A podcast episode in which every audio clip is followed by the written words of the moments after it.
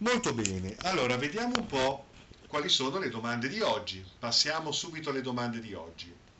Allora, un amico mi scrive: ho letto il libro della legge di Crowley, sicuramente ho capito poco del testo, essendo molto enigmatico. L'impressione che ho avuto però è come se fosse un libro dettato da un'entità parassitaria, incitazione a guerre in alcuni paragrafi, l'attacco alle varie religioni, e mi verrebbe da pensare: e se in realtà tutto questo fosse il frutto di un'egregora? Beh, in effetti il libro della legge, il Liber Al Vel Legis, è un libro molto enigmatico, questo di sicuro. È un libro molto enigmatico, criptico, che esige una certa preparazione, una guida, oserei dire, alla lettura.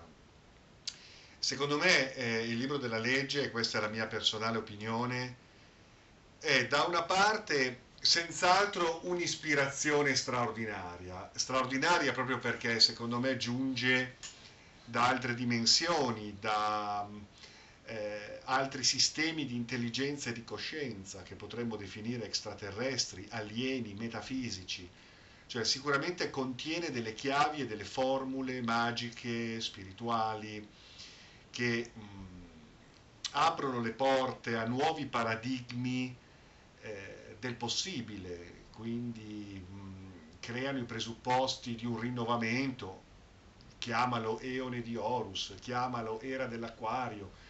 In quegli anni Crowley fu senz'altro un precursore da questo punto di vista. E dall'altra parte contiene tutta una serie di elementi che io effettivamente potrei anche annoverare tra le personali ossessioni di Crowley stesso. Quindi se da una parte contiene sicuramente qualcosa di superiore, mettiamola così, dall'altra parte effettivamente potrebbe anche in certi passi riflettere alcuni personalismi, alcuni elementi di un Crowley senz'altro molto arrabbiato con le religioni e in preda a sue, ripeto, personali ossessioni. Quindi bisogna guidarsi ad una lettura che possa essere supportata da un discernimento. Il discernimento è dato dal grado di conoscenza, quindi i nostri studi, il nostro lavoro su noi stessi, il nostro lavoro magico di esplorazione, di indagine, di meditazione.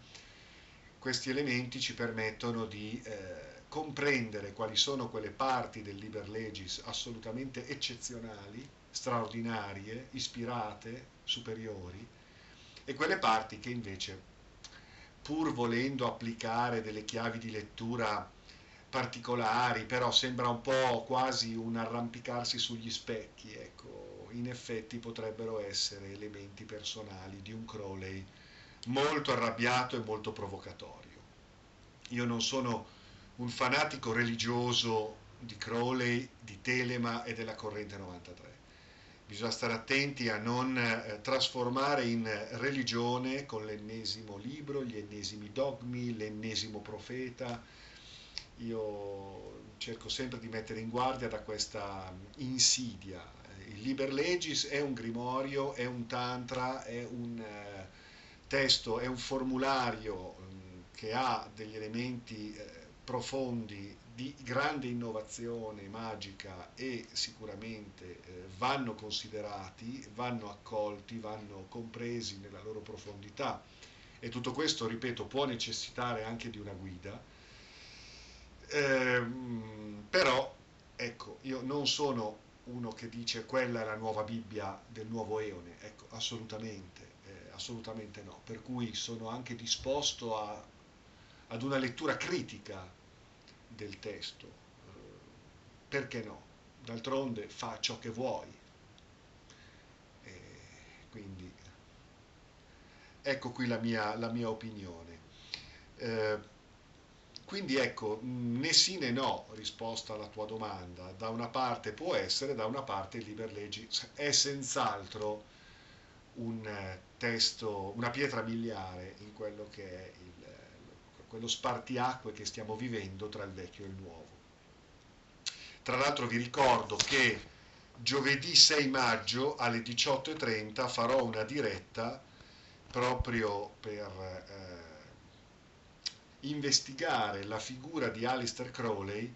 Ho intitolato appunto Aleister Crowley, ma era poi così cattivo, e parleremo di questo personaggio così controverso, non tanto in modo biografico, perché ne trovate migliaia di conferenze sul tema Crowley, però cercheremo, ecco, di parlare un po' del mio punto di vista, ecco, rispetto a Crowley e rispetto all'approccio a quello che è Telema, sia come filosofia, sia come corrente magica e mistica. Quindi parleremo di Crowley e leggeremo qualcosa di Crowley, perché per comprendere Crowley e per apprezzare Crowley bisogna leggere Crowley. Poi che lui fosse una figura sicuramente ambigua, controversa, provocatoria, beh, lo sappiamo.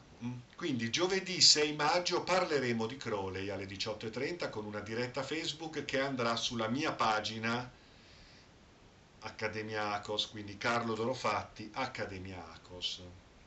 Ok?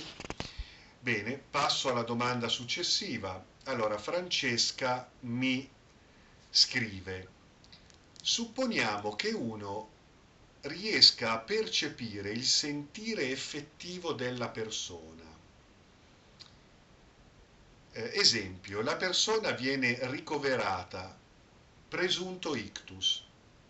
Io con il mio sentire interrogo il vero sé della persona e se dice che non c'è niente che mi soddisfa in questa vita, non porto nulla a termine, voglio staccare la spina, cioè un po' come se la persona fosse impresa ad una resa, un abbandono, alla morte.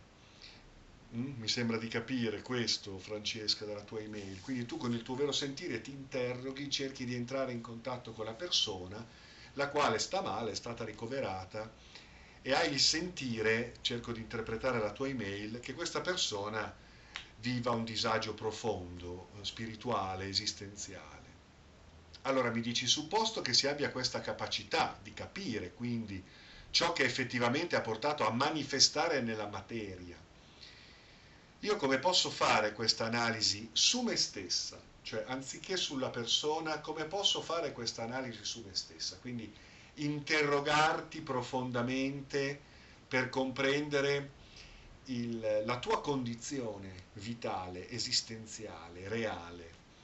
Bella domanda. Dice: come posso ingannarmi e fare finta di essere un'altra da me in modo tale da analizzarmi bene, solcare il mare all'insaputa del cielo?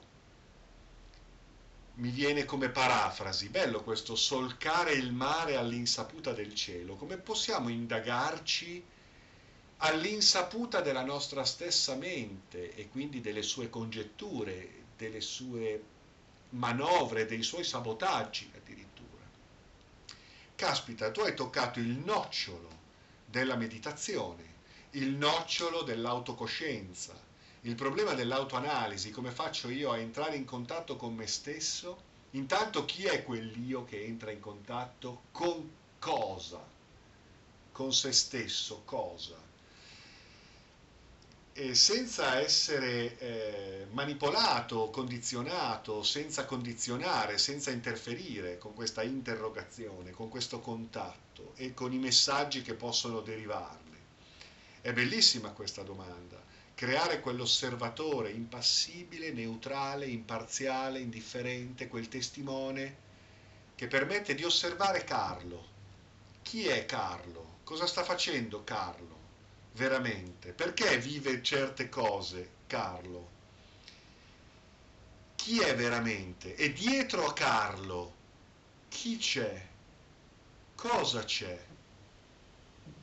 E io sono Carlo o io sono quel qualcosa che c'è dietro? oppure sono quel qualcosa che c'è dietro che diventa Carlo nel momento in cui si interfaccia nel mondo, con gli altri, con le necessità della vita quotidiana. E quanto mi immedesimo in Carlo, dimenticando chi sono io veramente dietro, nel profondo, dentro e oltre. Questo è il nocciolo della meditazione, attraverso quel silenzio,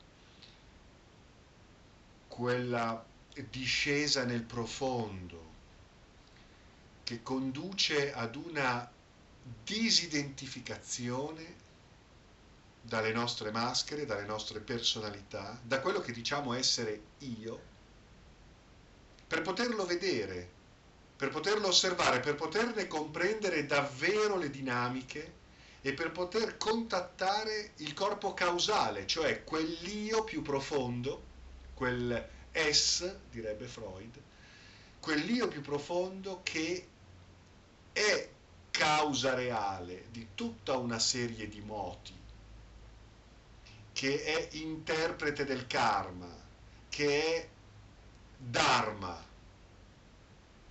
E qui abbiamo la meditazione che ci mette nelle condizioni di poter fare questa esperienza. Intanto una sana riflessione filosofica, cioè già il pensare questo, l'osservarci, fare le cose durante la giornata, osservarci muoverci, osservarci reagire, osservarci parlare. Già questa meditazione dinamica in movimento, in tempo reale, supportata da una riflessione filosofica, da una riflessione spirituale, già questo è molto.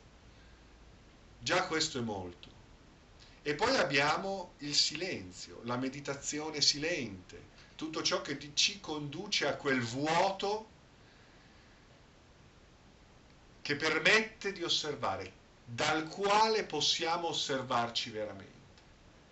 E poi cerchiamo di fare attenzione alle nostre scaltrezze mentali. Io penso che noi, se sappiamo guardarci, se ci educhiamo a guardarci, se ci educhiamo all'esame di coscienza, per esempio in molti ordini iniziatici viene consigliato di fare un diario, di tenere un diario quotidiano. Cosa ho imparato oggi? Cosa ho fatto oggi?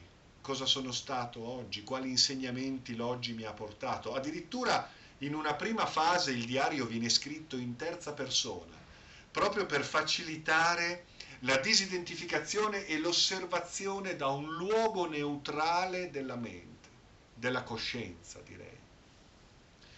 Tenere un diario, fare meditazione, portando attenzione al respiro, entrando in una dinamica silenziosa, sono i fondamenti dell'autocoscienza, dell'autoanalisi. Poi le meditazioni possono essere le più diverse, dalle meditazioni dinamiche, le meditazioni attive, per poi portarci comunque ad una meditazione silenziosa, immobile, profonda, dalla quale, non senza qualche vertigine, possiamo imparare a osservarci, magari non in quello stesso momento, però alleniamo un muscolo che poi nella nostra giornata ci permette veramente di guardarci, di osservarci. Poi possiamo anche farci aiutare all'interno di un laboratorio, di un gruppo di lavoro, con l'aiuto di un mentore, possiamo senz'altro essere guidati ad un'osservazione di noi stessi. Anche attraverso pratiche energetiche, la canalizzazione stessa del prana è uno strumento non tanto terapeutico quanto per creare interiormente, spiritualmente le migliori condizioni perché la persona o noi stessi possiamo comprendere quel messaggio non ascoltando il quale ci siamo ammalati, perché il corpo, la mente ha dovuto alzare il volume, noi non ascoltiamo noi stessi veramente, siamo condizionati dall'esterno e condizionati da quelle parti di noi che non ci rappresentano nella loro verità E allora si possono anche creare delle condizioni dentro di noi, energetiche, per far sì che noi possiamo veramente avere anche l'energia per ascoltare quel messaggio, perché a volte il messaggio, ad esempio, che una malattia ci porta, può essere anche un messaggio scomodo, e allora noi abbiamo bisogno di energia, non solo per ascoltare il messaggio e prenderne atto, ma anche per metterci all'opera, cioè per produrre quei cambiamenti necessari che rimuovono a monte le cause per cui ci siamo ammalati. Poi naturalmente dovremo seguire l'iter terapeutico che per necessità e urgenza dobbiamo applicare, quindi ascolteremo il nostro medico, ascolteremo la prassi terapeutica che ci verrà indicata da chi ha il titolo per indicarcela. Ma a fianco a questo poniamoci il problema di individuare quei cambiamenti che rimuovono quelle cause che stanno a monte di quel disagio che ha condotto a quella vulnerabilità, a quella sincronica malattia nella quale siamo caduti. Quindi il processo di guarigione è un processo di comprensione. Un processo di comprensione reale è un processo di cambiamento. Tutto questo con assoluta sincerità nei confronti di noi stessi. Un mentore, un facilitatore può, se è bravo, provocarci, metterci con le spalle al muro, attraverso le giuste provocazioni, le giuste domande, la giusta severità anche, con infinita dolcezza ma con severità. Possiamo essere aiutati a guardarci dentro. Tuttavia possiamo anche dotarci di tutti quegli strumenti che la tradizione ci dona, in primis la meditazione, per poter imparare a osservarci. Però, ripeto, anche una sana speculazione filosofica su tutto questo aiuta.